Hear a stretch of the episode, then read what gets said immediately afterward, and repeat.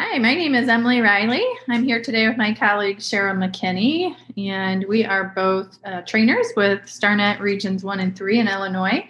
We just wrapped up what I believe was our fourth book study that we've offered uh, and facilitated on coaching with powerful interactions, a guide to uh, partnering with early childhood teachers, written by Judy Jablon, Amy Dombro, and Shaun Johnsen. I um, just wanted to mention this is actually one of my favorite book studies to facilitate, and just how rewarding it is to really see professionals reflect on their current practices and how the principles and concepts um, from powerful interactions can support them in their role, um, helps them to challenge their thinking, and even just widen their perspective or lens on what it actually means to be a coach. And one of the aspects I appreciate as well about this framework for coaches is it's based on kind of a set of principles and steps that really can be utilized um, across a variety of setting and context, even if you're not um, in kind of a official coaching capacity. So I always see there's so many takeaways professionally and even uh, personally in your life um, with some of these principles and how to communicate effectively.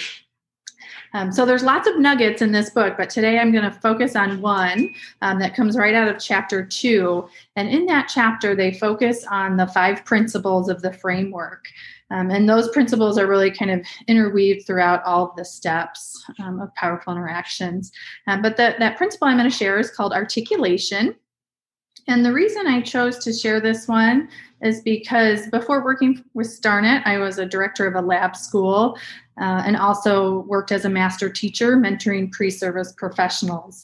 And in that role, I always tried to emphasize, you know, the why uh, behind what people were doing and their decision making, um, and challenge people to think about, um, you know, the choices they're making, their decisions, and how it relates to developmentally appropriate practices and child development in general. So, this strategy of articulation uh, can support that and helps educators, I think, to move forward um, in their thinking with greater intentionality. So, articulation really is about coaches observing teachers' practices and interactions, and then objectively and accurately describing the practice and the impact it had on the child um, and their learning and development. So, it really helps teachers make a connection between why they are doing what they are doing and helps them to be more intentional in the future. So let's just, I'll just share kind of an example of what this might sound like or look like in the classroom. So, as an example, let's say you've been working with a teacher who has a goal of providing more opportunities for meaningful math experiences. Or um, another scenario might be that you noticed um, a particular teacher was using flashcards um, to kind of introduce a math concept of comparison. Um, so let's say you come in and you observe that particular teacher and you happen to notice um, that teacher's implementing a, a, small group experience during free play time with a group of students. Um, the teacher ended up showing an object and then asked children if they could go find something in the room with the same shape and bring it back. Um, and then when they brought it back, of course, um, she asked a lot of open ended questions and prompted their thinking with comparison and um, similarities and differences. Um, so, knowing that this teacher has a goal of increasing meaningful math opportunities for students, um, or in the other situation that you had seen instances of math experiences that were not developmentally appropriate, as the coach, you would want to, you know, take note and share your observation of the positive example of, of meaningful math. Um, so, in this case, your articulation might sound something like, "I noticed you supported a small group experience for three children, focus, focusing on math concepts." Um, and that gave them an opportunity to search the room for items to compare with one another. You integrated movement, hands on materials within the children's environment to support their math learning. Uh, movement helps keep children engaged and allows them to use all their senses to learn. Um, so, with that form of articulation, it really validates what the teacher did. It also links it to the why, which opens up an opportunity to build upon um, the skill and discuss or problem solve other aspects um, of the day and routine when uh, similar developmentally appropriate strategies um, could be used to teach math concepts. So that is articulation in a nutshell. Um, again, you can find that in chapter two. It's just one of the principles of powerful interactions. So Cheryl, I'm going to hand it over to you and let you share kind of some of the one of the concepts that really resonates with you from this um, this book, Coaching with Powerful Interactions. Okay, thank you, Emily. Um, I chose a strategy uh, called Listen to Learn. It's a con- connect strategy that's in chapter three, which is coaching with powerful interactions, the three steps. So, in this particular um, listen to learn, I feel is really important because it kind of, for me, goes back to the three components of powerful interactions, which is be present, uh, connect, and extend learning. And so, thinking about that, if if we're not listening to the to the um, person, we're not connecting. And before we want to be with that person, we need to be present. So we need to quiet that static.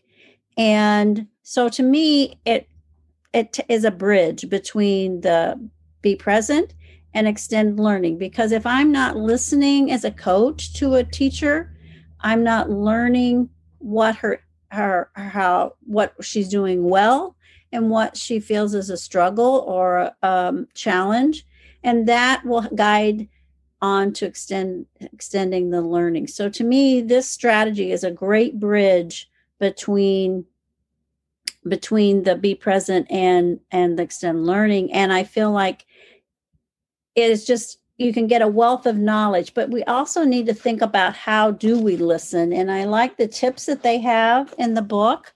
Um, so sometimes just how do we convey that we're listening? Just like sometimes, you know, you're nodding your head or you're saying, uh huh.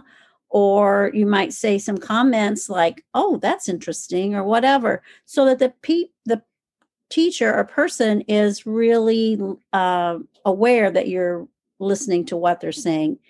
We also need to really keep an open mind and not be judging um, but we should be expressing that we're curious about well, well tell me more about that. Or why uh, what what do you think will happened and why do you think that happened etc the one key thing that i have found working with teachers and it comes up several times in in our um, in our book study was taking notes while we're listening because we can't remember um, if we're working with several teachers, what they may have said. And that also is a way to show that we're a good listener, also. Um, and it gives us way to to give feedback like oh you just described uh, a certain strategy or you just you know showed how that was effective in what you just said so another thing is to check for our understanding because I have been in situations where I thought the person meant one thing and they were they meant something completely different. So it's always helpful to paraphrase or use some different words to summarize so that the person knows you really do understand and you really know that you you got the right information. So so what I hear you saying is uh, that's one of the phrases you could use or you know just just to clarify and then one of the things I think we really need to to do is um, make sure that we allow some pauses for thinking. Is another tip that they suggest because sometimes